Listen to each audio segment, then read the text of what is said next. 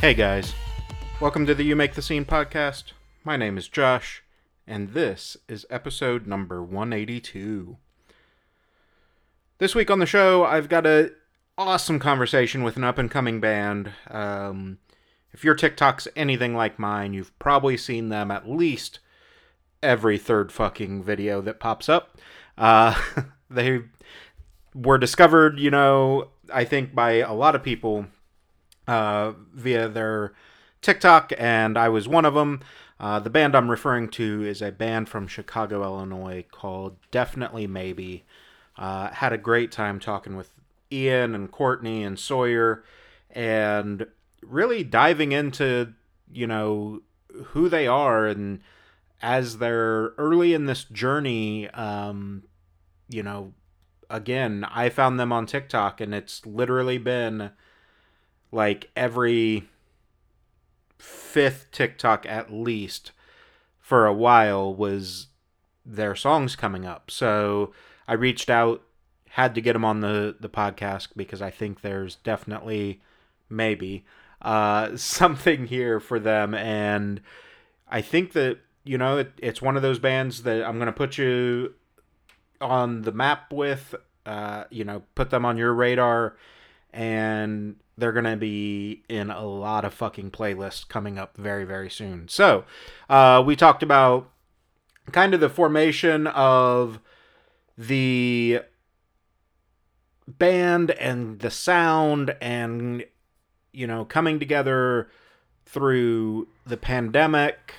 Courtney touches on some mental health things as well as her personal struggle with like self-confidence on stage and things like that. And it's just a really good conversation that we had. So I really think you guys are going to enjoy this one. Let's dive into it. This is my conversation with Definitely Maybe. So to kick things off, I do start with the same boring ass question every time. Simple introduction, guys. Let's go around the Zoom, if you will, and introduce yourself and just kind of a little background on you / the band. Cool. I'm Courtney Klinkert. I sing and I write in the band. And yeah, that's me. Nice to meet you. Nice to meet you. I am Sawyer Banks, and I do bass and I help produce some demos for the band as well. Sweet.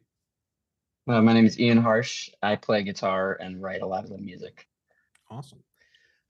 So for those that aren't familiar with you, you guys are blowing up on TikTok. Like every fourth or fifth TikTok on my feed is you guys. So A+ on whatever you're doing over there.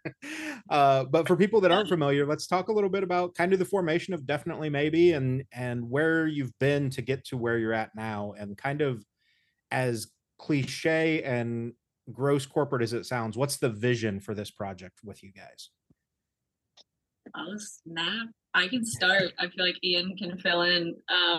But Definitely Maybe definitely formed a little bit on accident. So we all met in church band. We were church band kids, but I played drums in the church band, and then Sawyer played drums and bass, and Ian played guitar. So we were in a worship band together on Sunday nights.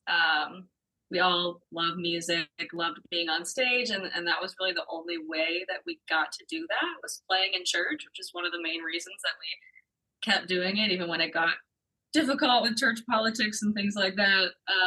That was our only source really of music and performance and live, and we just craved it, so we wanted to keep doing it. And then we stayed friends. We were friends for about 3 years, I think, before Definitely Maybe was even but a twinkle in our eyes. Sawyer and I joined a different band right before COVID that lasted for a hot second and then broke up in a fiery disaster, and was no longer right when the pandemic hit. And at that point, the three of us had never really written music together. We started sort of trying during the pandemic, but I don't think any of our brains were working at full capacity. And so I think a lot of people who maybe had set themselves up better could be really creative during that time. That wasn't our time. So we actually didn't write anything together until 2021. and the summer of 2021. After a really rough year, 2020 obviously was horrible for everybody. Like I said, our band broke up in January 2020. In March 2020, my family dog died. And then in July 2020, my grandma died. And 2 days later, my sister died. And it was all during the pandemic. Oh, and we had just gotten married in the fall. It was our first year of marriage. And so it was a wild time. And I was going through some therapy and some medication, working through some trauma. So prior to that, I had never been able to write music. I was a drummer. That's what I did. But somehow in 2021, while I was doing the dishes, a melody with words just popped into my head for the first time ever.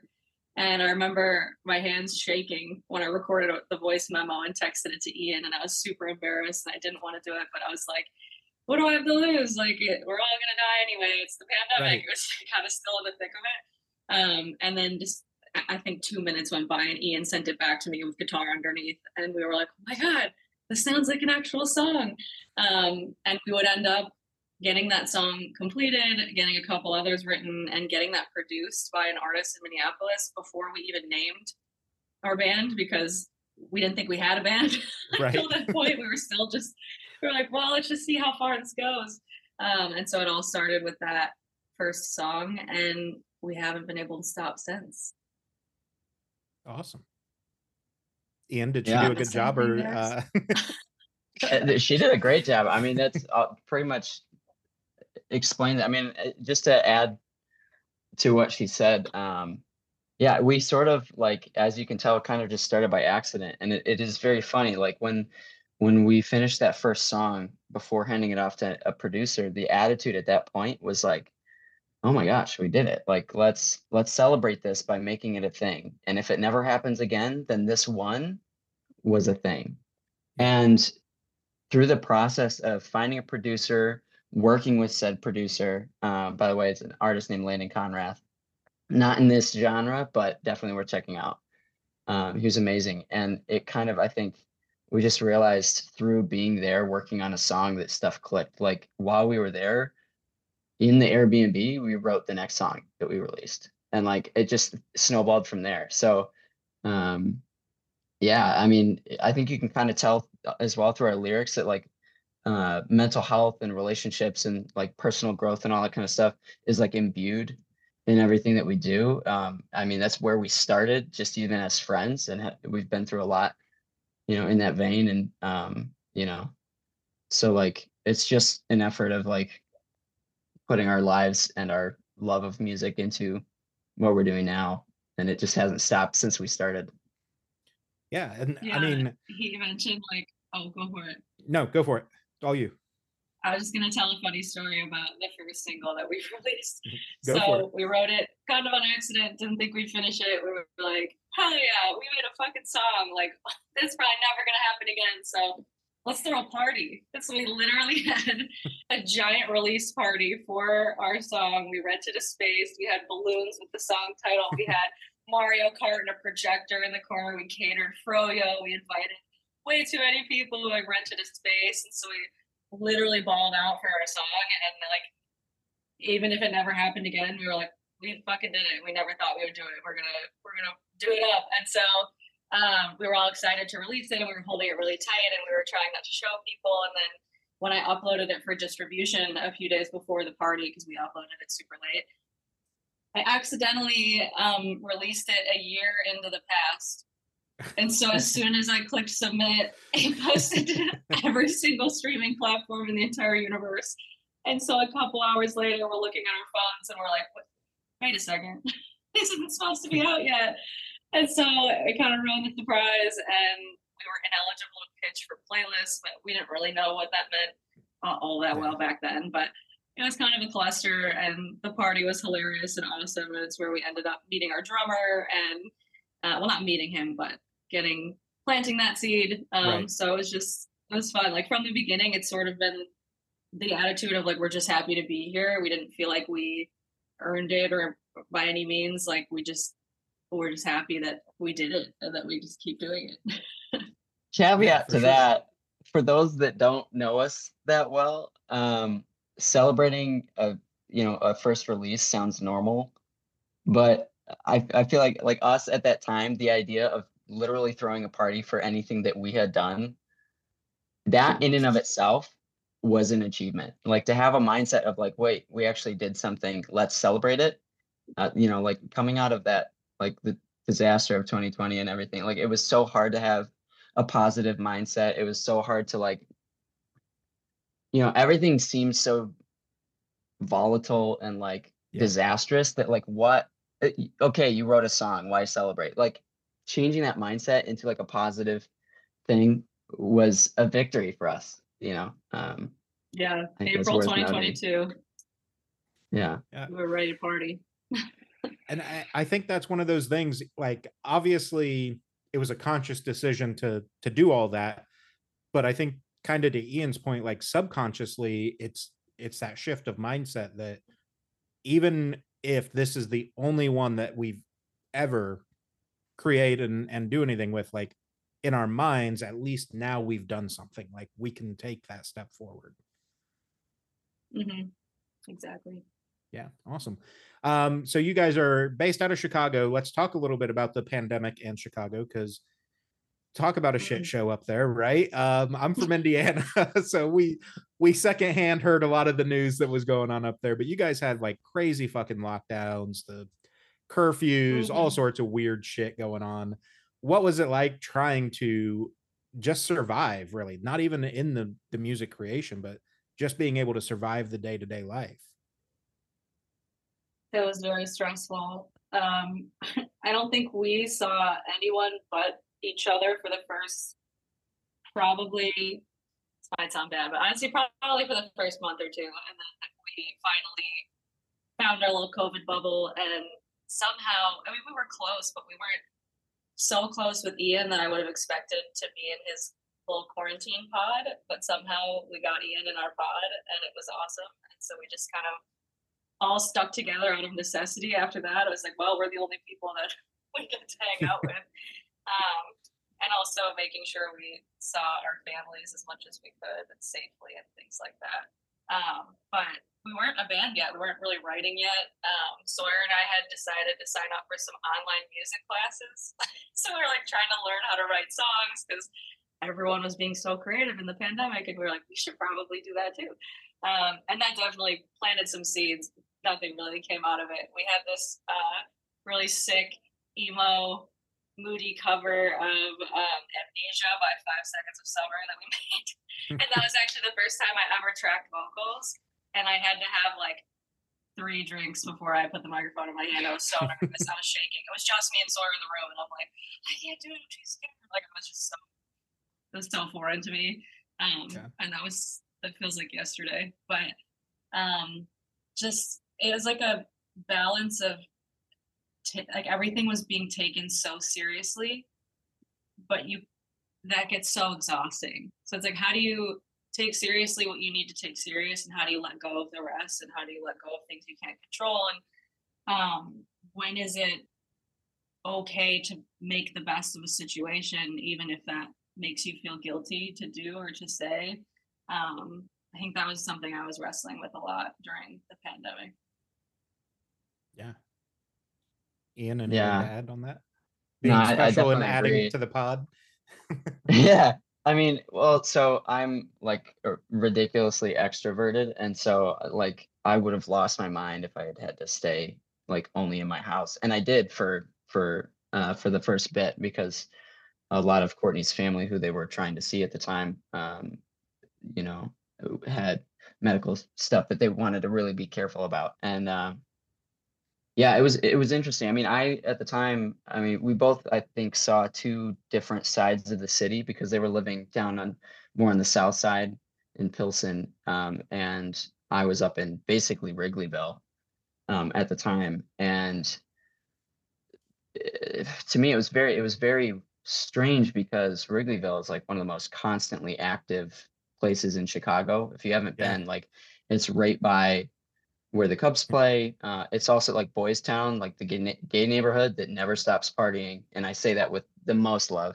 Right. They're basically the same area. And so all of a sudden there's like you know, like Nobody in the Street, you can see the little like things blowing in the wind, like a Western movie or whatever. Like it was so weird. It was a night and day difference. And, you know, it was, yeah, I don't know. That was kind of a shock, especially to somebody who kind of liked at the time that energy.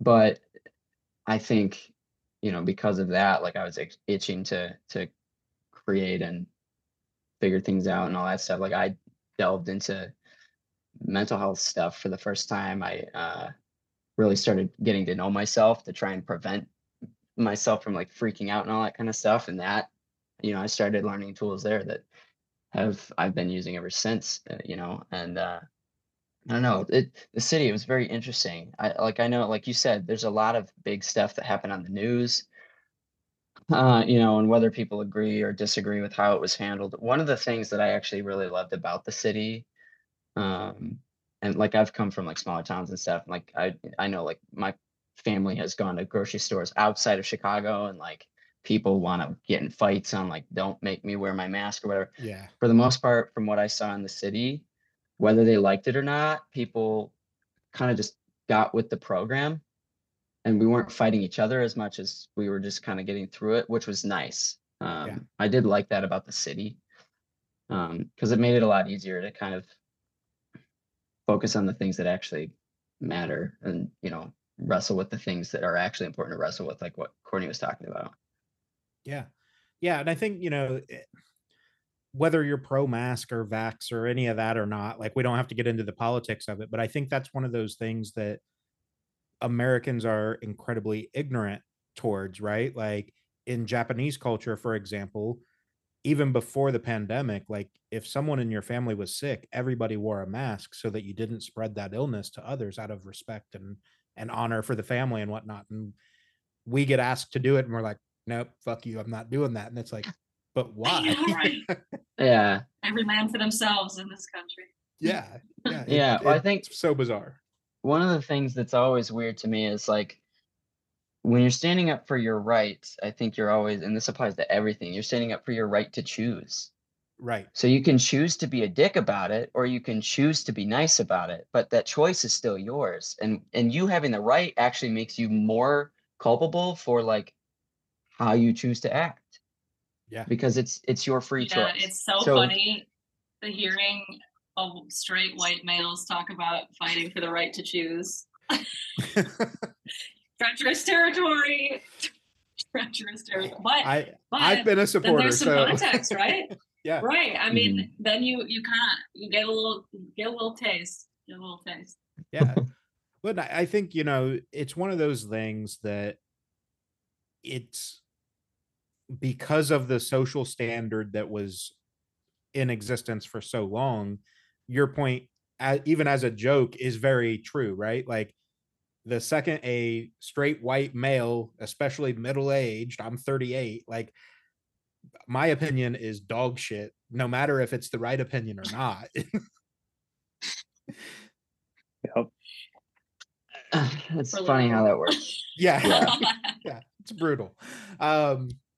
So let's talk a little bit on your opinion. I appreciate that. Let's talk a little bit about the mental health side. You know, you guys do put it in your music. Obviously, you know, you went through some fairly severe traumas. Talk about, you know, Ian touched on like kind of having to build your toolkit through the pandemic of how do I process what I'm dealing with? And then especially to lose people that close to you. How do I, you know, what can I do at this point?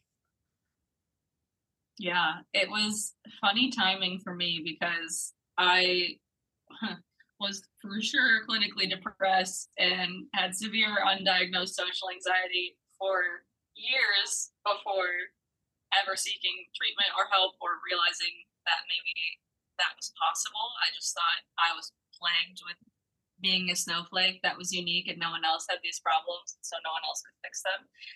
So it was kind of my attitude, and there was a part of me that enjoyed that and made me feel different. But really I was using that to grab onto because I was suffering. And so in January 2020, when our band broke up, we also lost like a majority of our friend group because that's who we started the band with. And so these were other guys that we had played with in church band. They were our best friends. And we went through a lot before we kind of decided to part ways. And one of the members, not so caring or lovingly, suggested I get some help professionally for myself, and he was using it as like a "you're the problem" in this type of thing, but I weaponizing it against you. Exactly. And I thought maybe the best thing I could do was just say, you know what, I could use some help. Sure, like I'll get some help if that's gonna solve this, if we get to be friends, if you think that's, let's do it, I'll try it. And so in January 2020 was when I had my first counseling appointment, my first therapy session ever. And so as like a prelude to the shit fest of my life that would happen in the next few months, I had just started therapy. And so if you've done therapy, you know that at the beginning, there's a lot of like logistics and stuff. You have to work through some admin. So you're like talking about your family history and your medical history and how old you are and growing up. And you kind of have to get through all that shit before you can get to what is currently on your mind. And so by the time all of that happened, I had been through the admin stuff and was at the point where I had learned kind of the dialogue and like how to talk to a counselor and a therapist and how maybe this was going to help me. And let me tell you, I just thought it was the dumbest shit. I would sit in the car before my appointment with Sawyer and I'd be like, please don't make me go in. I don't want to do this. I don't think I ever was like excited to go. And then I was usually glad that I went, but sometimes I'd come into the car and be like, my counselor is such a freaking idiot. She doesn't know what she's talking about. Like, she doesn't understand. And some of the stuff she said was just, it just make me so mad. But with that, it's like, we just decided it was something that you don't want to do. And maybe you're not even glad that you did. And you don't think you're learning anything, but then 6 weeks go by or even 6 months. And all of a sudden something will hit you from a therapy session that you learned about yourself. And you're like, damn, okay, I'm learning stuff from this. And so when people ask what it's like, I say it's like taking a college level course on yourself. And you're learning like way too much about yourself and stuff that you never thought you needed to know or maybe wanted to know. And I'm like a very self-aware person. I was like, this bitch can't teach me nothing. I already know about myself. And boy, was I wrong. So I think counseling definitely helped. And I had gone for a few months in 2020. And then when the pandemic hit, I sort of stopped. And then when my sister died, it was the last thing I wanted to do. But 2 weeks after she died, I scheduled a session and was like, I'm just going to force myself to go because I know this well enough, like it's going to help me. It's going to suck ass, but it's going to help me. And so just continuing to do that had been huge. And then I won't speak for them, but getting these two little bubbies into therapy was a bit like pulling teeth, at least for Sawyer at first. But I think they've both sort of learned to love it. And I think sadly, when we get into fights, it can be a little bit of a like, oh, when we started therapist, sounds like you... It's been a while. You probably should talk to them about this, not me.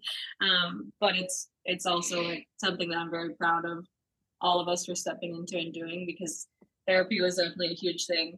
And therapy is like what I think of similarly to medication, because I am medicated for depression and social anxiety, is that all of those things, medication, therapy, tools, it's like it's a doorway that appears and maybe didn't exist for you before. But now it's there and you can walk through it, but it's you that has to do it. And so therapy is great, but you got to put in some work too. And same with like medication, like now it feels like there's a way out, but you still have to do the work to get through it, if that makes sense. Yeah, for sure. Yeah. I don't know, boys, what about you? I know, like for me, you know, I had some experience with therapy growing up because I was diagnosed with ADHD. I had to see a psychiatrist in order to have my medication prescribed. So at least on some regular basis, I was in counseling and talking with people who could make those decisions for me. And a little bit in college, but you know, what was funny is like, even before I started regular therapy, early on in the pandemic, I started sort of a journey that was really like helped by Courtney and our whole friend group in getting to know myself. Not to go specifically deep into any specific tools, but there's this thing called the Enneagram, and that really helped me start understanding myself in some new ways, and like in ways that were hard to come to terms with, like, to be clear, like, you know, that means recognizing the good and the bad, the stuff that you like, the stuff that you don't like. And, you know, even outside of therapy, that was important for me. Having somebody guide you through that process in ways can certainly also be helpful. But speaking for myself, one of the most frustrating things about it is, like, I'm a fixer. I like to, like, just, okay, what's the solution here? Let's just do it. Yep. For the most part. And so, like, I want somebody to say, like, was I an idiot there? Did I do the wrong thing? And therapists aren't there to say that. Yeah. They're there to kind of help you think about it and help you decide who you want to be and how you want to have handled things, and, you know, and all that kind of stuff. And they're there to make suggestions for sure. But it was never like a, can you just, like, I just want somebody, what do I do next time so that this doesn't happen? Yeah. It's never, there's never like that clear answer. I have no problem usually like being candid with a therapist. You know, I understand the boundaries of those, that relationship. I feel very free to talk about myself and whatever. And that's cool, but that only gets me so far. Right. If I can't, you know, figure out how to take ownership, and maybe that sounds easy to some people, but it's not easy for me. So like, that's a continual process for me. But I'm definitely very glad that I've been in that process. And what therapy's value to me has definitely changed quite a bit over time, depending on what I'm looking at. Yeah. So it's just one of those things, like, now that I'm just very grateful for the people in my life who were already doing it and could talk about it like a normal thing. I was never really worried about the stigma of it, because like I said, I was exposed to it as a young kid, but it's expensive, and there's other things that people would like to be doing, you know, spending their time doing. And so even just from that perspective, like, it's valuable. Like, whether you think that there's a stigma or not, like, it's funny. Like, as a guitar player, one of my biggest pieces of advice to anybody starting the instrument for the first time is to get a stand for the thing. Because it is so funny how often you won't pick up a guitar because you're like, oh man, I gotta open the case. Right. I gotta pick it up, and then I gotta put it away when it's done. Like, it's like the act of starting, implementing something new into your life, like starting therapy. It sucks for a lot of people, even if it's not like considered weird. It's like, I don't want to do that. I don't need to bother. Like, just do it. Like, yeah, I'm grateful for people in my life to have like pushed me to do it, because it's been great. Yeah. Try it and go in with as much skepticism as you want. Boy, will your mind be blown. Well, and sure. But like Courtney was saying though, like, commit for like at least 6 weeks. Yeah.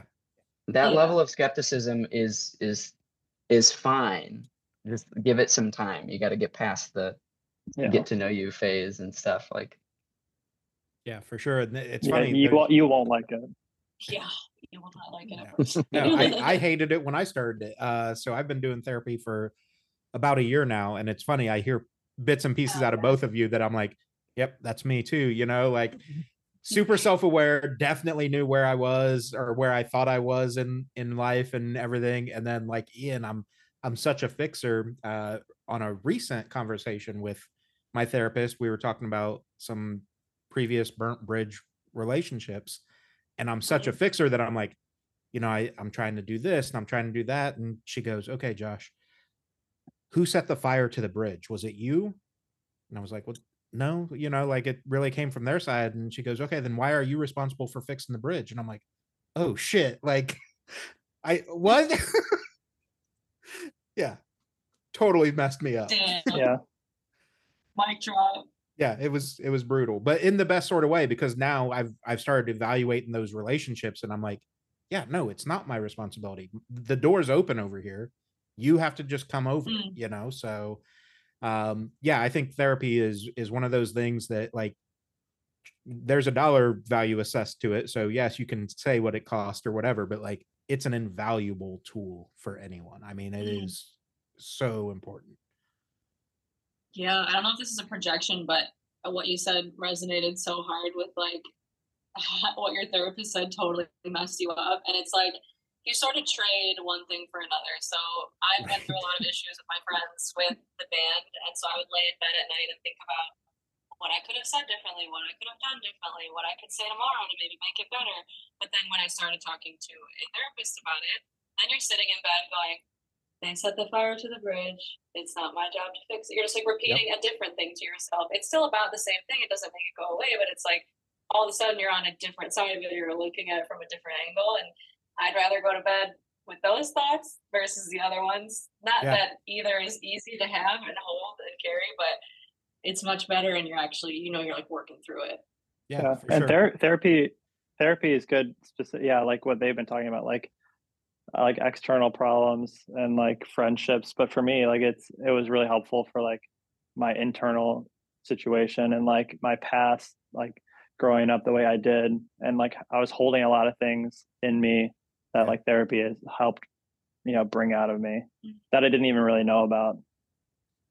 Yeah. Childhood trauma. Yeah. Therapy was huge for us during the pandemic. And then for me and Soy, I think Ian too, distraction. And after my like going through grieving and stuff, distraction was huge. So we played a lot of Switch, a lot of Mario Kart, and a lot of Jackbox games on Zoom. We love a good game, love video games, love movies. And like I said, it can be hard because you feel guilty for like not thinking about things you think you should be thinking about. That sounded like a SpongeBob quote. But my counselor would always say like, I'd say, oh my gosh, I just can't focus on work. Like I played Mario Kart for 5 hours yesterday. Like what's wrong with me? I'm almost 30. Like I shouldn't be doing this.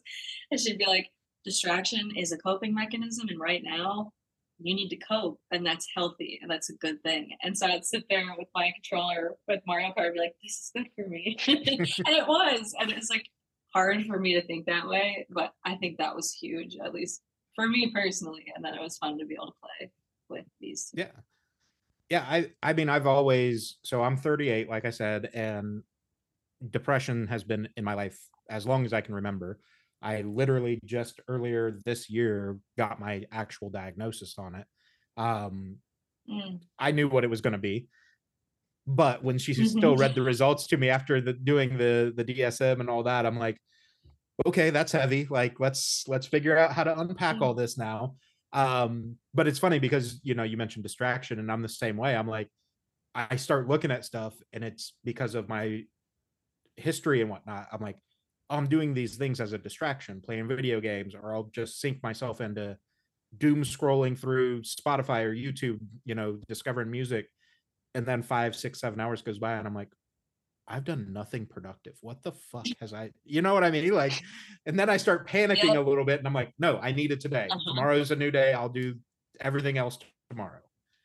Yes.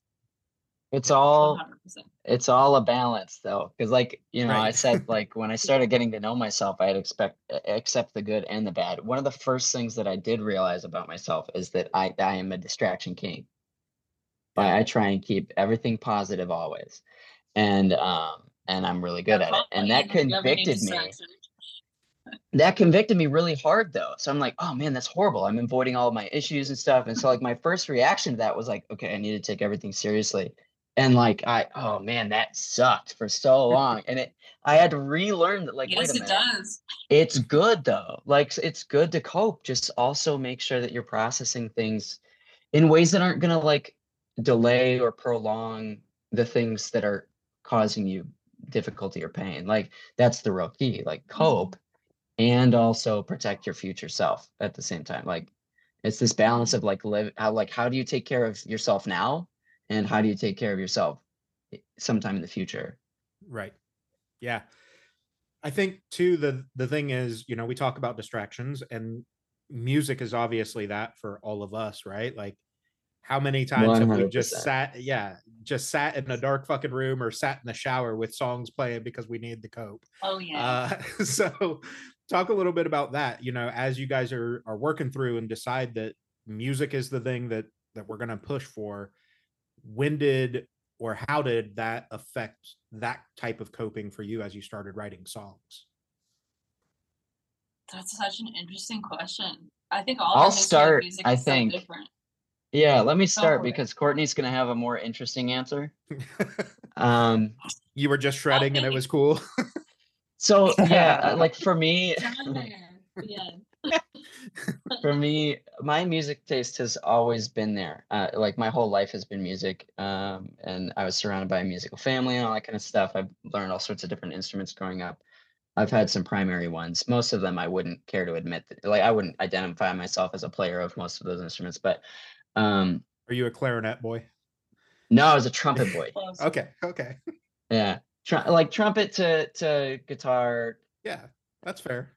It's actually a fair switch. If you get into like the personalities of musicians and all that kind of stuff, like I loved to do when I was growing up, it is kind of funny to look at, but it was one of those things. Like I picked up guitar mainly because like trumpet was really easy and fun to do in school because they facilitated that. But like I said, like, and I played it through college, but in college I was like realizing, wait a minute, once I graduate, it's going to be hard to do music daily with the trumpet. And so like, let's do guitar. It's fuck easy. Your neighbors. And everybody has one. Yeah. Chicago. Yeah. Well, yeah. No, seriously. And so, you know, so I picked up guitar and it was just like you, like, it was a utility at that point. Like, yep, I want to keep music in my life. Let's figure out an easy way to do that. But I really fell in love with it. And like, by the time that we were playing in church together, like I was still kind of new. They actually had to convince me to play on stage because I was nervous. But like, then fast forward and around the time that we, well, yeah. In fact, you know, around the time though that we were starting to maybe talk about like creating our own stuff, like at that point though, I've already had years and years and years of knowing that like this was something that I was going to do for myself in my bedroom, regardless of where it went.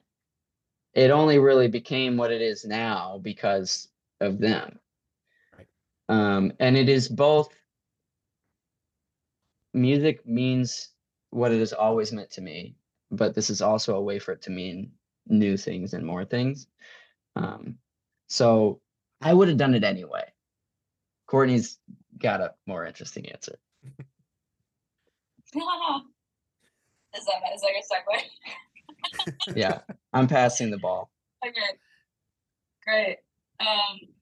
Yeah, so growing up, I feel like every kid, or maybe not, maybe this is false, but like most children like pretend to be a singer and like to sing in the car or like do karaoke, and they have their favorite bands, and they I feel like that's pretty normal, and most people do like the theater thing or like music in school or choir and things like that. So I just thought it was regular. Obviously I loved singing. My AIM screen name was Love to Sing 345, like way back in the day.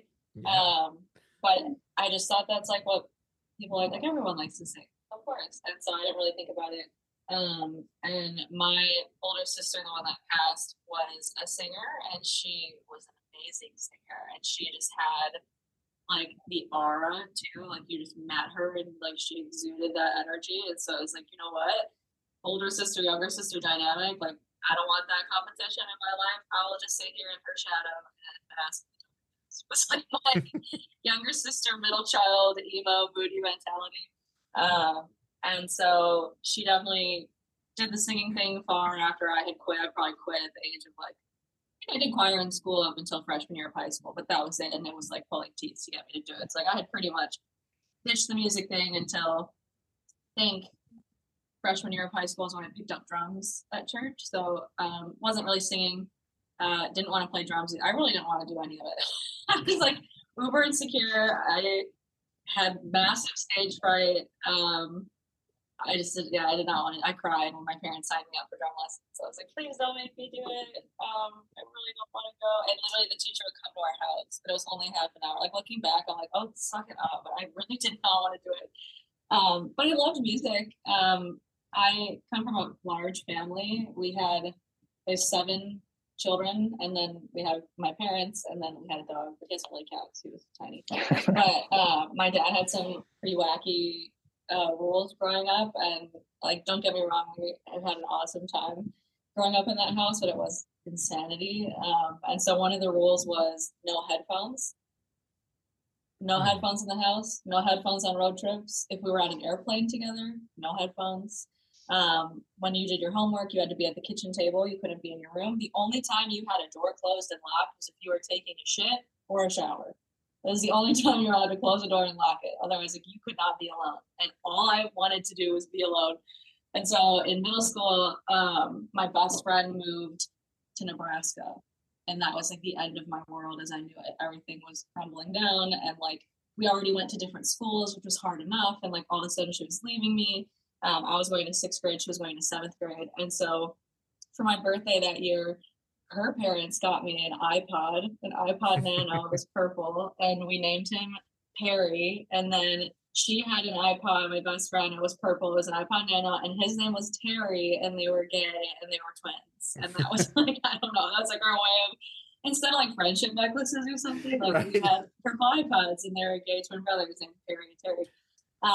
And I didn't have my own iTunes, I had way too many siblings for that shit, so I had to just download whatever my older brother and older sister had, because they were the king and queen of the iTunes account, and the LimeWire and all that stuff. So I just downloaded all their stuff.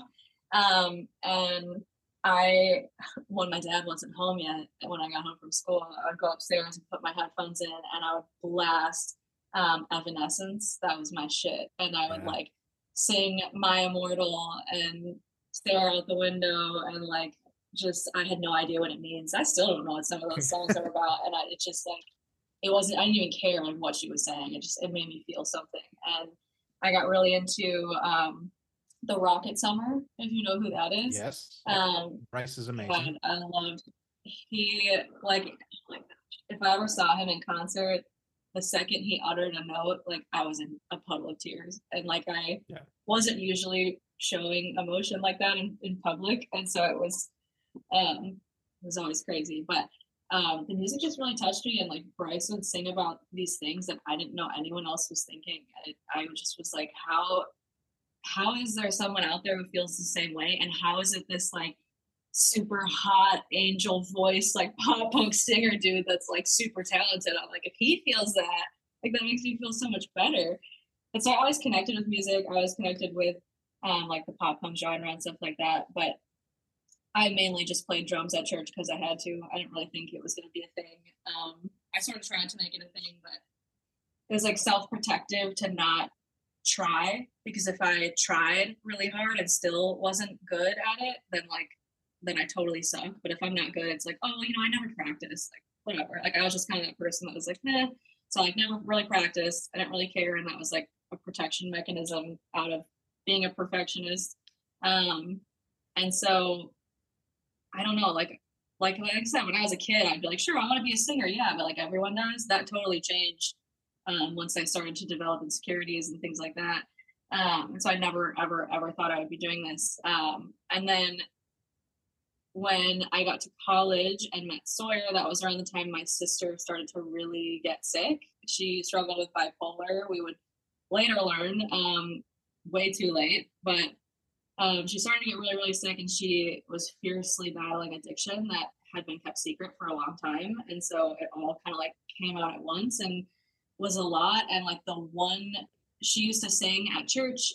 She used to sing in front of people all the time, do recitals. Like I said, she had the most beautiful voice, and like she was amazing at it. My brother would drum, and they were like the it people of like the worship band. But once she got sick, all of that went to shit. And once she started drinking, all of that was gone. And the only way we would ever get to hear her sing is when she would go in her room with her acoustic guitar and like record a YouTube video. And so she would post YouTube covers, and like she did that until the month that she died. Like she was still doing YouTube covers, self-teaching herself the guitar, like singing. It just was always something that totally tethered her to the earth and tethered her to herself, and was like a way that she was able to express how she was feeling. And like I said, any music I had was from her and from my older brother. And like, that was who I learned from and who I saw playing and singing.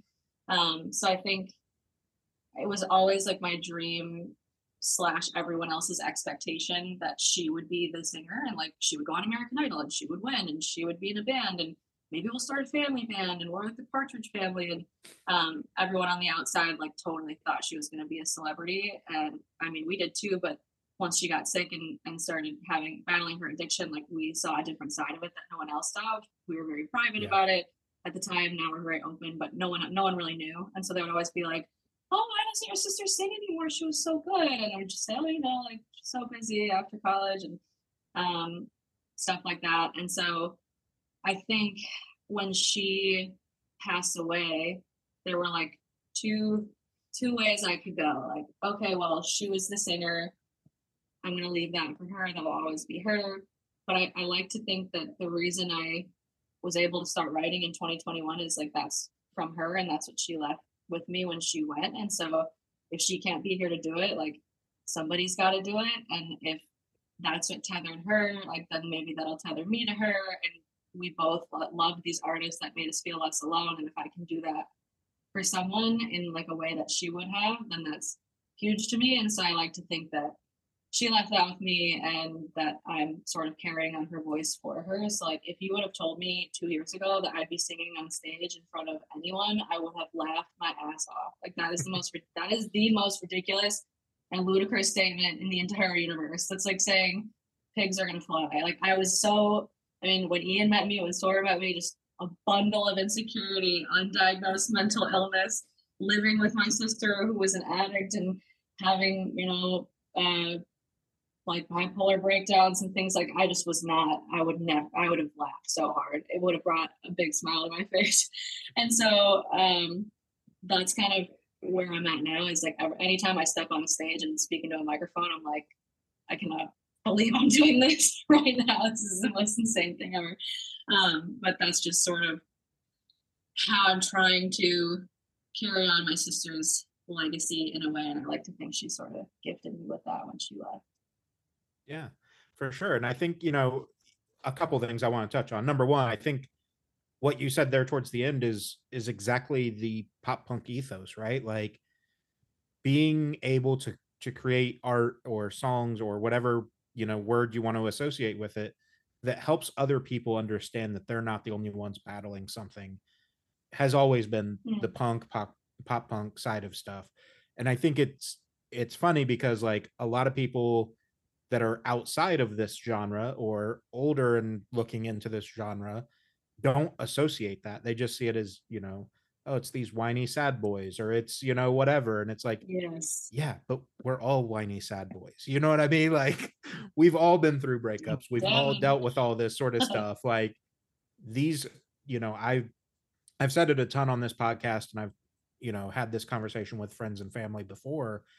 Growing up, I was very much that kid listening to metal, pop punk, whatever, and family would hear it. And why do you listen to all this angry music or all this sad music or blah, blah, blah? And I'm like, because I understand what they're saying. Like for me, I've lived what they're living, like that's pushing me forward. So it is really cool to hear you kind of associate that and know that, not that there's like an obligation, a self-imposed obligation, right? Like I know that this is what this means to people, so I'm going to do it. The other thing I wanted to touch on was I had to look up the dates or which album it was, but going back to Bryce Avery, this is how incredibly powerful he was in the mid 2000s. When Do You Feel came out in 2007, the alternative press website crashed because they were doing an AMA with him. Yeah. And they had to rebuild the entire fucking website in 2010 and launched a whole new one where the founder, Mike, in his press release is like, Bryce, I dare you to try to fucking break it again. Oh my God. That is the most amazing story I've ever heard. God, I love him so much. Yeah, he's so fucking incredible. And like, he's one of those people that him and like Andrew McMahon both, y'all have way too much fucking talent, right? Like, The Rocket Summer, and then you've got Andrew McMahon / Jack's Mannequin / whatever all his bands were, and it's like, how the fuck can you be this incredibly talented? Like Andrew McMahon is so talented that you've got these alternate bands that are in different genres because you're so good, you don't even have to just stay in your own genre. Yeah. Oh, it's yeah. Mind-blowing. So for you guys, as you're pushing forward here, again, like I said at the beginning, you know, my TikTok algorithm is all about you guys. So something you're doing is working. What's it like starting to see this traction and people responding to the music? And, you know, obviously you're seeing the comments because you're stitching the videos and stuff, but like, what's it like going from, well, we did one thing, you know, we put out one song that was good enough, that's all we cared about, to holy shit, people care about what I'm saying.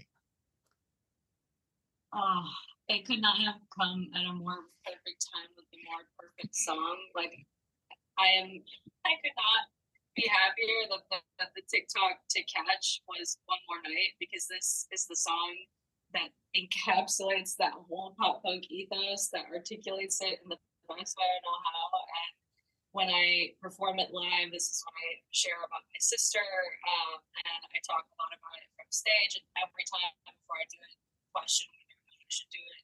You should do it anyway. That I did because people hug me and people tell me, "Troy, that's one of the things." Oh, should I? Did you say I can talk in the meantime? Yeah, I think while they're playing with what audio setup they're using. Cool. Yeah, well, I think, yeah, what she was sort of getting to is like, we're sitting on a song right now that's going to be coming out on the 17th, that it's a really big deal, and it's a really honest song called One More Night. And like, it is kind of crazy that that's the one that took off, because we just like rarely, I think, posted any unreleased stuff. And if so, it was like a, hey, should we turn this into a thing? And like, it kind of blew up and was like, wait, where is this? Can we want to listen now? And which was amazing. And so we actually kind of worked with our producer, like, hey, can we speed this up? Let's make it, you know, let's put it out now. And it's been huge. Like the TikTok and social media side of things is kind of crazy and foreign to me. And it's the part that I struggle to learn and catch up with, as like the person that just wants to like make music, and that's all that I really care about. And like they, like Sawyer and Courtney both like have like a lot of experience with content production, and like Courtney does like social media professionally. And so like they get it, and that's good and bad, because when you have an idea of how things do work, like a really real idea of how things do work, when you want to just blow up and be a famous band and stuff, you know how much is in the way of that. Yeah. So like, yeah, I think for it to have started happening on a song that means so much to us is really cool. And it's exciting to see where it goes. And I'll see if they can add to that. See if their audio is good now. I'm going to break my computer in half if this doesn't work. Sounds good so far. I might put my foot in my mouth when I say this, but like Ian said, he loves music and he wants to do music, and he's always enjoyed doing music. I am not the same way. I don't get the same fulfillment from it. That's not the part of the process that lights me up. And I feel like that's maybe a hot take. Like most people, when they're doing their Grammy speech or when they're being interviewed, they're like, showing the home video footage of when they were 4 years old and saying like, I knew I never wanted to be anything different, and this was always what I was pushing towards. Like, nope, we just started doing this 2 years ago. And so I think I'm very impatient, so I'm happy that it happened so fast. But like the goal for me has always been to make people feel heard and less alone and considered. And especially after my sister died, like I had my own struggles before that. And, the song One More Night like is legitimately about committing to staying alive for one more night, because you honestly don't know if you can or you want to or you will. And that was a place I was in for so long, and I just never saw a way out of it. And that was before the pandemic and before my sister died. And just like now I'm not only okay with going to sleep at night for another night, but I'm excited for next week because we have a song coming out. And like before, I didn't look forward to anything. Like if I thought about next week, instant panic attack. I could not. And so it's just like, well, and not to mention even being around, like excited by a song, not to mention even being excited by a song that you've done, like that's not always been a thing. And now you're looking forward to this release. Yeah, it's a lot of internal battles. And like we it's expensive to be in a band. It takes a lot of time. I have a very corporate 9-to-5 job that takes up a lot of my life. Ian has a corporate job. Sawyer's a freelancer. Like, we're all busy. It's mentally exhausting. Being on stage is very vulnerable. You know, families have a lot of opinions. And like, we're actually writing a new song sort of about this, but like, it used to be cool to be in a band no matter what. Like, if you were the shittiest band playing in your basement, you were still like a fucking god. At least that's how it was for me. Like, the kids that were in bands were so sick. Now, maybe it's because we're old or whatever, but like in today's day and age, if you're in a band just for funsies and you're not a celebrity, like it's not, why is it like embarrassing? Like, those people aren't cool anymore. They're annoying, trying to like, hey, come to my show, like come see my band. It's like, yeah, okay, sure. Like, it's kind of embarrassing. It kind of lost that touch. And so it's hard. And you're posting on TikTok, you're posting your music, nobody cares. You're getting 200 views. You think nobody hears you. And so I think, I mean, I would have had it be any song, obviously, but I couldn't have picked a better one. Like, I'm so fucking happy. And the comments that we get, I read every single one. I respond to every single one. I pin them all the time. I'm starting an Excel sheet with all these people's handles so we can keep in touch. We're designing merch for the song. We're making stickers. Like, if it's just so crazy that this song with this message, like to have people resonate.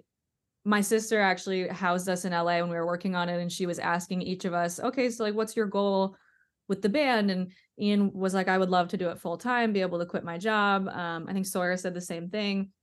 And I was like, honestly, I just want people to hear my music, like a lot of people to hear my music, and for it to make them feel less alone. And I was like, that sort of just happened. And like, I think I hit my goal. And like, that doesn't mean I'm going to stop, or that I'm like, wow, this feels great. I'm done. Awesome. Like, it's still hard. The song still has to come out. All these people have to actually listen from TikTok and kind of follow through on their piece. Right. But I had this moment of like pure rest, which has maybe never happened to me before, of just like, that was my goal. And like, we did it. And it was with this song, and people hear it and they care and they feel less alone. And it's not even out yet. So like, my vision for the future is like that it just keeps going and going and going for that purpose. Like I said, I love making music. I do. And I love being on stage. I love performing. But the making of the music, it is a part of it for me, but it is not the part. The part is at the merch table when someone cries and hugs me and says, thank you so much for sharing. I was going to go home tonight and didn't know if I could make it through. And I promised you I would. And so I will. I'm going to be here tomorrow. And like, we're all crying in the girls' bathroom and hanging out. Like that's for me, that's what does it. And so the more that this song reaches people, the more that TikToks reach people, like the more moments like that can happen in real life, face to face. So that's really what I want to do with it. So just, it's like an indescribable feeling to read through those comments on TikTok and to have it have been this song that got there. Yeah. And I think, you know, something I've said to a lot of bands, and virtually every single one has agreed, like there's obviously different measures of success, right? We live in a very fucking capitalistic world. Money is king, but realistically, when you're an artist and creating art, like the ultimate reward is someone resonating with your art and saying, this made me feel something. So, you know, like, sure, don't get me wrong, we all want millions of dollars, right? Like that's just life. But at the end of the day, like you said, Courtney, like to just be able to put out music and have people reach out and be like, thank you for this, this matters, you know? It's like, okay, I don't need that fucking paycheck anymore. I just needed to hear that. Yeah, exactly. You know, it's funny because like, I think the way that you said that really resonated with me too. Like, I want people to resonate with me too, but my main language is music. And so like, I get a lot of fulfillment out of writing something that Courtney and Sawyer want to continue with. Right. You know, like one of the best feelings I had recently was like writing something and Courtney was like, I'm tearing up listening to what you wrote. Cause like we might be working on something a little less high energy, maybe. Yeah. I don't know. Yeah. But like, you know, it's like, oh, man, that, like, that feels really great for me. But like the torch gets picked up and brought so much further when lyrics and so much intention is added that I don't bring to it. Like, I've done my piece so that she can do hers, but that same fulfillment is there. Yeah. Well, and I think, you know, it's, music is a universal language, right? Like, obviously we would love to understand the words of every song, but you can go listen to a Korean band, a, you know, whatever, a Mexican or Latino artist, whatever. If the music hits, the music hits. It doesn't matter that I don't understand the words. 100%. Every part of it is so important. And somehow the three of us, I feel like, fit into the most opposite pockets of each other that comes together to make, like, if we were all one human, they would be like, that's like Bryce Avery. Like, they'd be able to do it. They could produce, they could do the performing, they could make the music, they could play the instruments. Like, we all have a piece of it, and like, we couldn't do it without one of those. And that's sort of a message of our band too, is like, you are a piece of that in this world. You are a piece of that in your family, in this friend group, in this new fan base, maybe, that we have. Whoa, if we have that. But like, just being an important and critical piece of that, just by being who you are. Like, there is a lot we would change about each other. That's for damn sure. But I am sure glad that we are the way we are, because that's what makes it all work. And it's like kind of perfect in a crazy way. Yeah. It's the Venn diagram, right? Like, we're all three 100%. Separate things, but where we overlap, we are definitely maybe. Yeah. I mean, 100%. Like, my top artist for the last 5 years has been John Mayer. I've like had Chicago on repeat for the last, like it's so funny that I'm now in a pop punk band that I love, like, but everybody has that piece, and it's going to happen out of nowhere, right? You got to make it through that one more night to like preach a little bit, to figure out where your place is, you know. And sometimes your places change, but like, that's been like one of the weirdest trips, is like figuring out how to work with each other and how to be a part of like something bigger and stuff too. It's like, it's been almost unexpected the entire time. Yeah. And you just have to do it too. Like, you just have to force yourself to do it and enjoy it. I think that's like I wanted to just be a part of a band, and I just wanted to try it. And I would have looked back if I didn't do it, and when it would have been like super sad that I didn't do it. So I was like, I just have to try it. Yeah. I mean, yeah, exactly. It's like that first show we played, we were all like shaking and probably sounded horrible, but like, we hit that last note and we were just like, we fucking did it. Like, you would have thought we won the Super Bowl. We played in like a shitty bar for like 20 people, and we were like, oh my god, like, we're fucking rock stars, bro. Like, we did that shit. Yeah, it's just crazy. The Super Bowl doesn't happen in Chicago, we all know that, right? Yeah, no. I had to make that dig, sorry.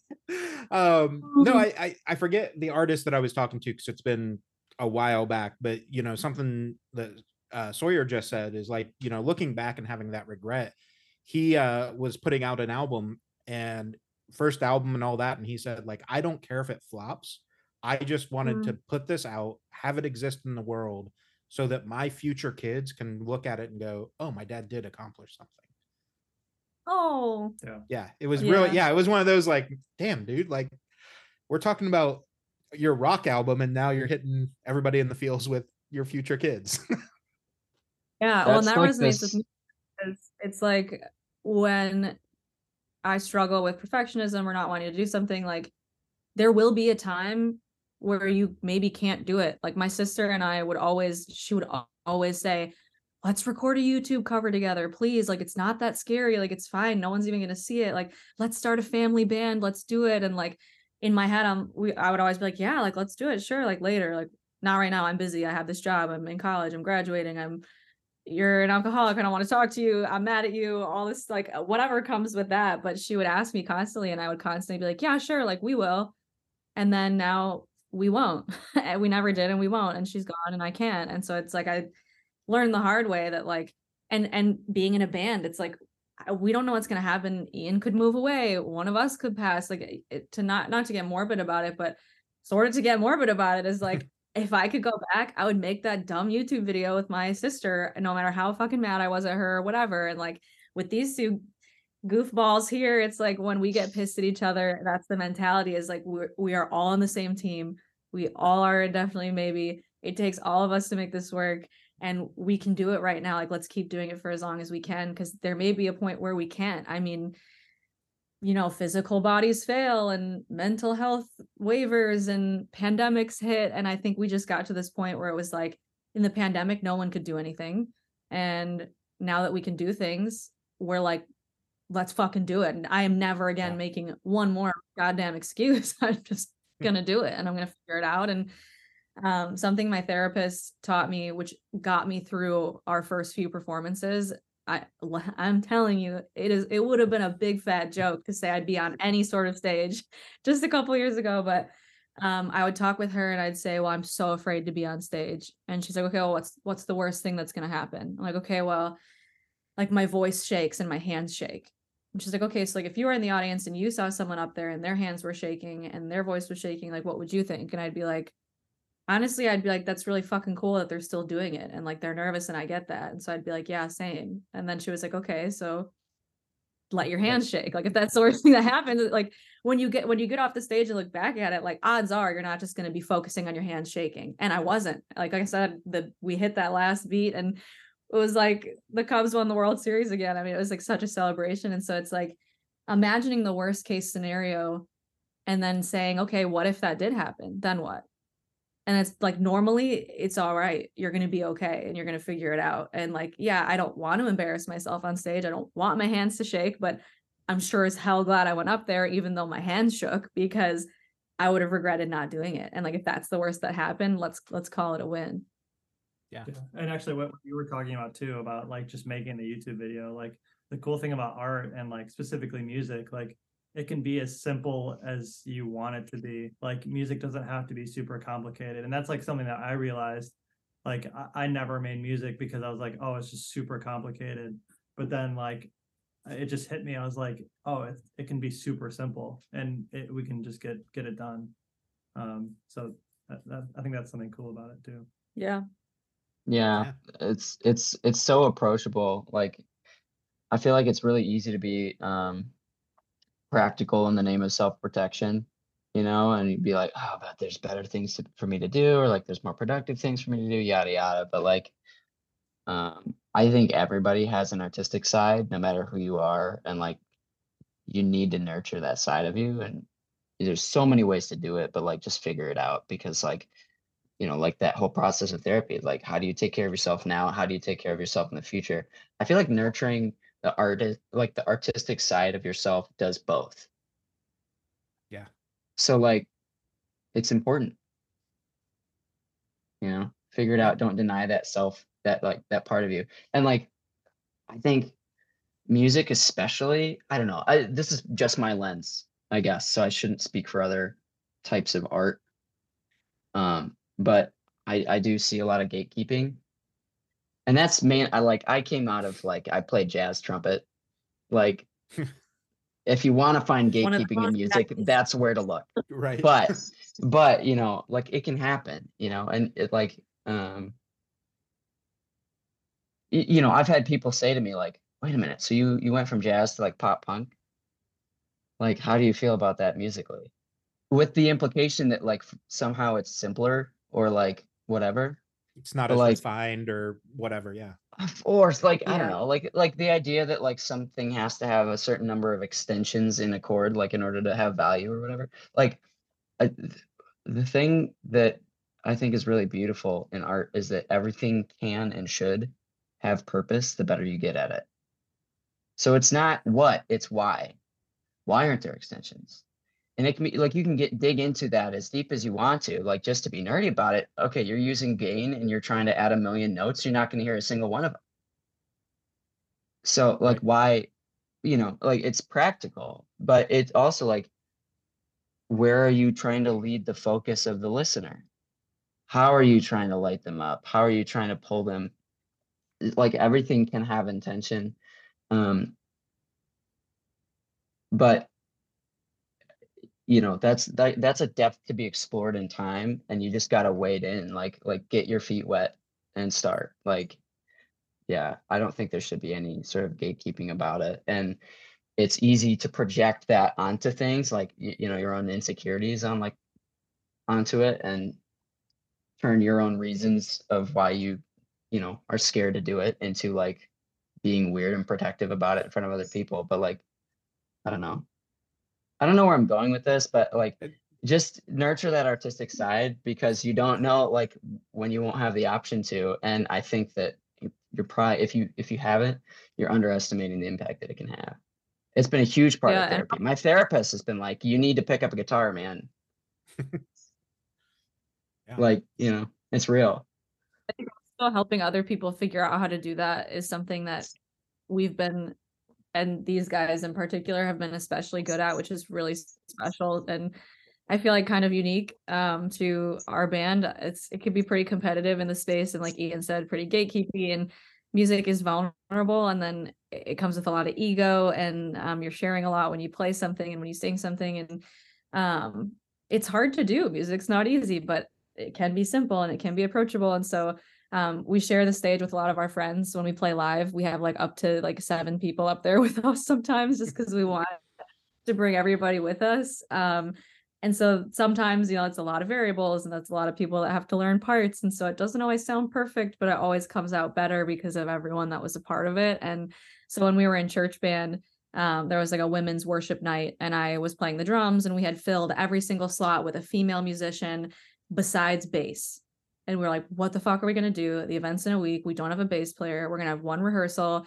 Like, Sawyer, you're going to have to put on a wig and like a dress and pretend. And like, I was like, no, you know what? No. And so we were looking around the room, and our friend Madison, at the time was like the one other female in the group. And all of a sudden at the same time, we all look at her, and she's like, what? And we're like, you want to learn to play the bass? She's like, okay. And so then that was like a Wednesday. The next Wednesday, she's on stage in front of 250 women ripping the bass for a set of like secular songs and worship songs. And like, then she never put the bass down. I mean, she still plays. She played for years after that. She joined the worship band. She has played on stage with us.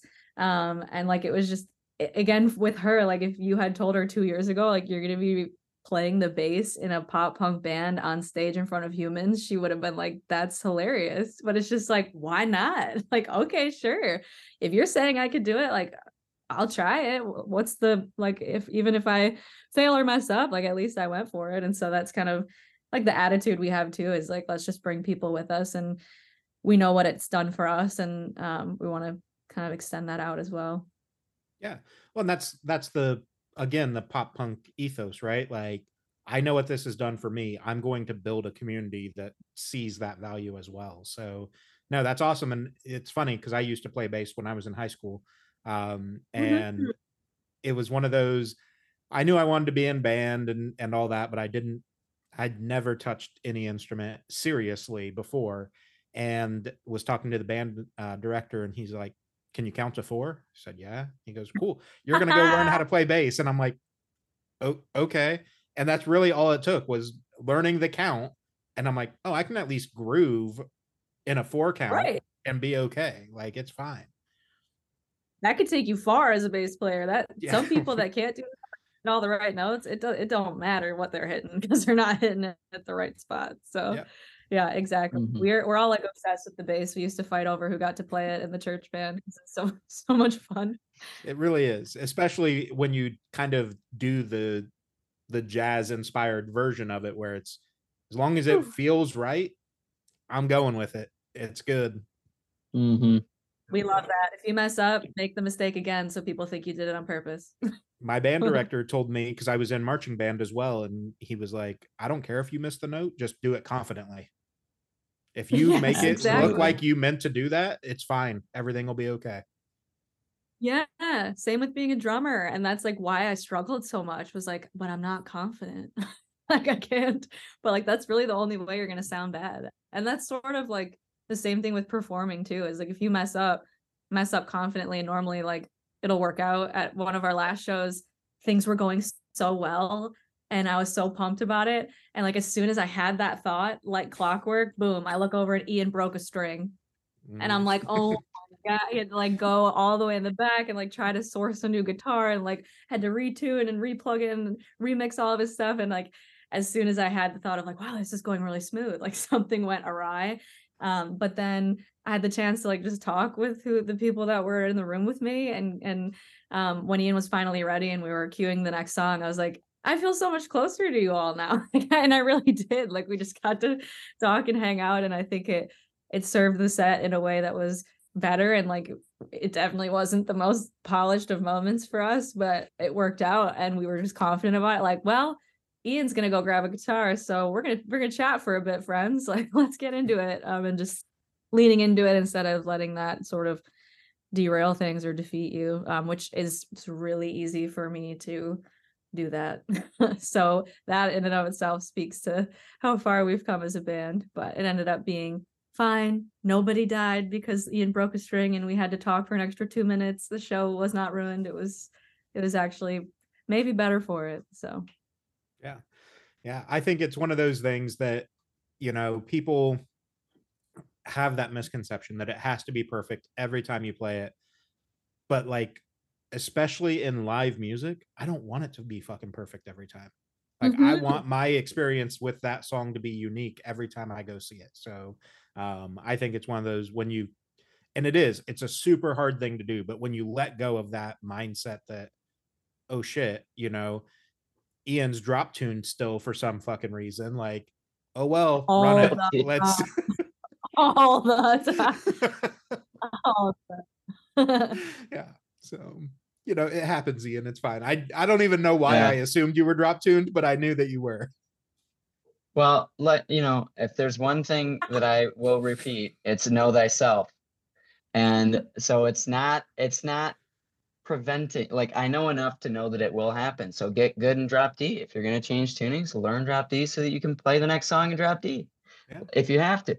It's funny, but like, know yourself. It pays dividends.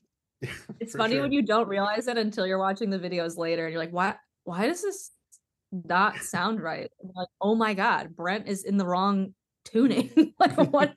How did no one know? That's that. Yeah. We've all done it. We've all done it. Awesome. So as we kind of transition to the end here, I refuse to think of better ending questions. So I bought this game called Hot Takes that doesn't want to show up. It blurs it out for whatever reason. So we're just going to do a couple of these real quick. Oh, well, like I think, no, it's because of the blur filter on Zoom. So it's fine. But we're going to do a couple of these real quick. So the first one for you guys is that superstitions are real. I'm not going to take the chance. Yeah, I'll give it the time of day. I got his yes, because it's like placebo effect. If it's gonna, you're gonna make it, you're gonna sort of manifest that shit. Yeah, definitely. Yeah, I'm a huge Office fan, so the Michael Scott quote comes to mind that I'm not superstitious, I'm a little stitious, because like Ian said, like, why take the chance? Yep. If every 100%. Time I've put my left shoe on first, I've tripped, then I'm not fucking putting my left shoe on first. Like, duh. Oh. Yep. Not worth it. Yeah. The next one is, I think, hilarious. Peeing in pools is gross. No, yes. It dissolves in 6 minutes. How do you close?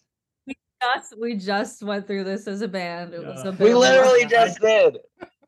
I literally just found that out about Courtney, is that she like is fine with peeing in pools. So I was like, that's like never crossed my mind. I would never do that. Peeing in the shower? Yeah, of course. What? No, I don't pee in the shower. I will pee in like the ocean or like Lake Michigan. No pools, that's no so shower peeing. Hard. Just don't, you know what?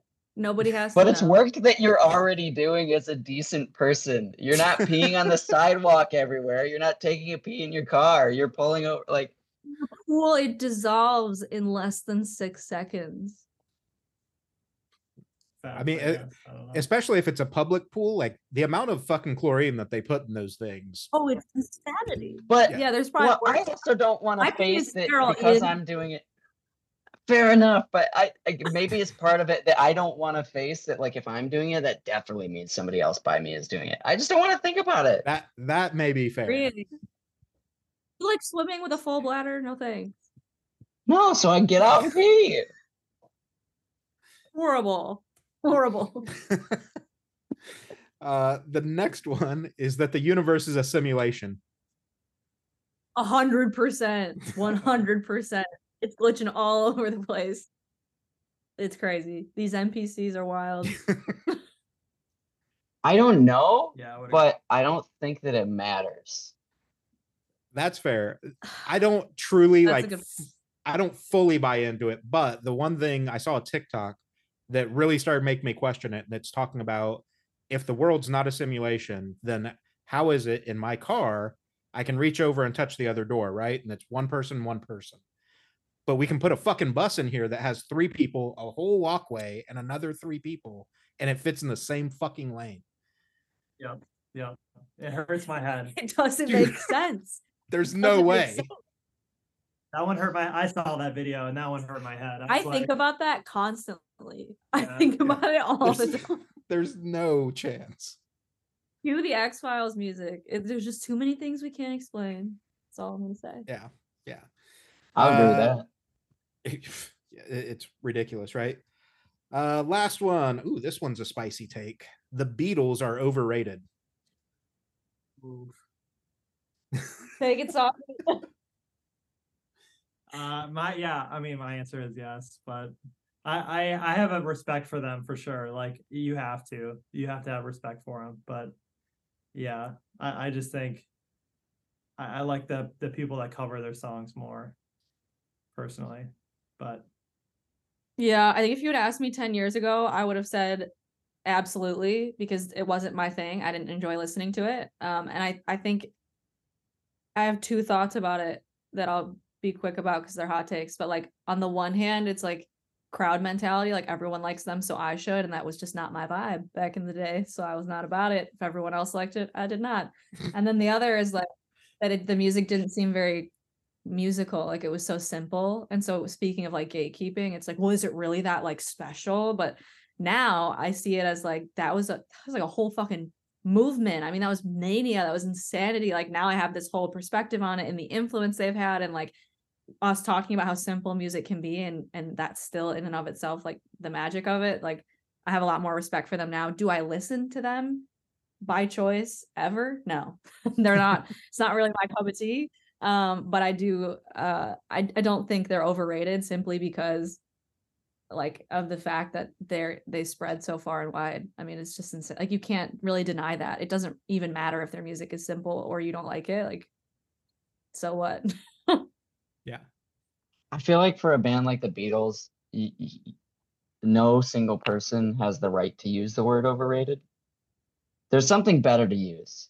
And chances are I'll agree with you, because I don't listen to them either. Like I have delved into all sorts of genres and stuff, and like they earned a whole lot of, you know, credit. They did a whole lot for music. They were like one of the first internationally known bands. Like there's a lot that you can't deny them. And so I feel like that's the wrong word. Right. Do I think that like people probably overinflate how much they like the Beatles? Yeah, probably. Yeah. Like today, yeah, absolutely. Like I don't think that you're adding any value. Like you're not adding any value to me as a person by saying that you're a Beatles fan. I'll take it or leave it. Like, but I don't know. The closest thing I can think of for some reason is we are both huge Justin Bieber fans, and like from the jump, like his first viral video, we were on it. Like I obsessed. I mean, I cannot get through a concert of his without absolutely sobbing my eyes out. And like most people just will not understand, and I literally don't give a rat's ass. Like I actually don't care. Yes, I'm 30. Yes, I love Justin Bieber, and I don't care what you think about it. And I kind of am happy that Beatles fans get to have a similar thing, because it's like, hey, he's like one of the most famous people in the world, whether you like it or not. And the fact that you hate him so much, I feel bad, because you're gonna have to hear a lot about him until we die. So for me, I love him. Yeah, I think that's it for me too, is like musically, do the Beatles hold up over time? No. Like their songs do not hold up over time. It's too far removed from the current soundscape that we're in multiple ways. Mm-hmm. Yeah. As a lyricist, they're all some of the best lyric writers that have ever existed. If you were just to read their words as poetry or whatever, like, hands down. Mm-hmm. And again, the impact that they had in the music industry by no means is overrated. Like, they absolutely changed it. But I think that's where the context is, like, are we talking about the impact that they had or the love of the music? Because if it's love of the music, it's out of date. I don't care. Yep. Like, I still like a couple of those songs, whatever. But I, like Courtney said, I'm never going to purposely go and be like, I want to hear Hey Jude today. Never once has happened. No, that's kind of like where I'm coming from too. Like, yeah, I grew up like just listening to like pop radio and like Justin Bieber, like in middle school, like that's just what I listened to. And then like by the time I like got to the Beatles, like when I was older, I was like, I'm not gonna listen to this. I was like, this doesn't sound like. Yeah, I agree with that. Well, it's funny because to me, like that's the one area like I am on board with literally every other kind of music that I've heard, and for some reason I stopped short at the Beatles. I don't get it. Everything before and everything after them, I am totally cool with, and have found bands in all sorts of genres that I will vibe with actively, intentionally, all the time. They're just never one of them. I can't explain it, but yeah, I don't know. I mean, obviously they did something right because we still talk about them, but I do think, like I said, that it's more like musically and sonically, no, they're overrated by today, especially by today's standard and what the music transitioned to. But there's zero, like you just can't take away what Beatlemania did for the music industry. Absolutely. It just opened so many doors. But so to kind of wrap things up, the last little segment is just for you guys. I'll obviously link all the socials and everything, but where can people find you? What's the best way to interact? What do you want to brag on? You mentioned earlier that the song drops on the 17th, which I think I knew. I will make sure this podcast goes live the same day, so we'll try to double hype it there. Sweet. But yeah, give everybody what they need to know. Yeah, I mean, right now, that song, that's the best way you could support. Pre-saving it, following us on Spotify or streaming, listening to it on the 17th and beyond when it comes out. That's definitely the big thing for us right now. We have more music that exists that is in the queue and ready. So if you like One More Night, you're going to love what comes next. Other than that, chat with us on TikTok because we are super active on there. And it is me that responds to all the comments. And I love talking to everybody. And then if you're in Chicagoland, we do have a couple shows for the end of the year. We'll be playing in the Chicago suburbs in Lisle next Sunday on the 19th. And then we're also playing in Wicker Park on December 2nd. It's a Saturday. We'll be supporting our friends, The Orphan, The Poet, which will be super fun. And it'll be a great show. You can hear One More Night live, the fresh new version, and it's going to be great. Oh, and we haven't announced it yet, but we made One More Night specific merch and it looks so sick.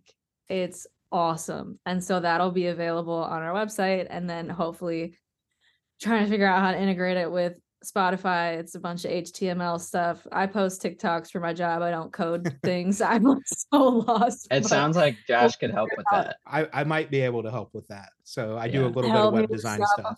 Yeah. Oh my God. Oh my gosh. Look at our website and can't be any worse. I mean, we all grew up learning how to code on MySpace, right? Like fair enough. Zanga. Did you ever do Zanga? Yep. That was my shit. I wasn't really a MySpace girly, but I was a Zanga girly for sure. Yeah. Awesome. No, that's Ian. You good?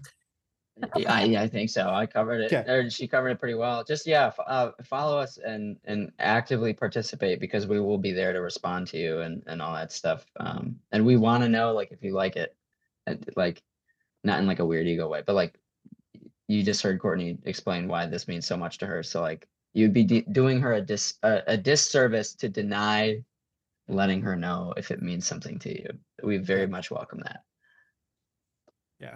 And I tell people all the time too, like all the free shit matters just as much as buying a t-shirt nowadays. Like listen to the song, share it with your friends, comment, all those little things. Commenting and liking a TikTok video ends up spiderwebbing it into everybody else's algorithm.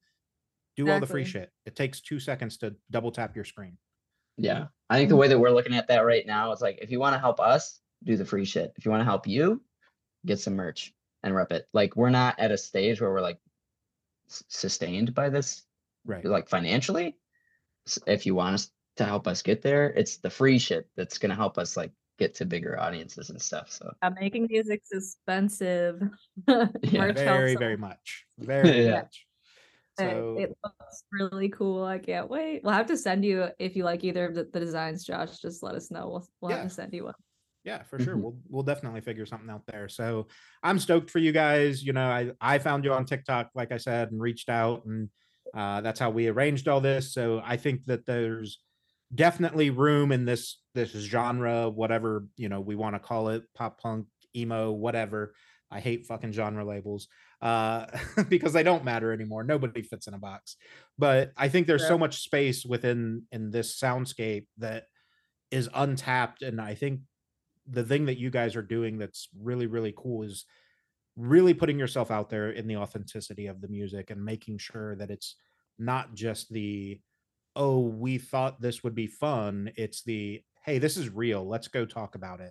And that's what's going to bring those fans in and keep them close, because, you know, that's what keeps every one of us going to our favorite bands and finding that new song. So stoked for you guys. Like I said, we'll keep you posted. This will go live the same day as the single dropping. And yeah, we'll see if I can't make it up to a show sometime soon. Yes. Hell yeah. That'd be great.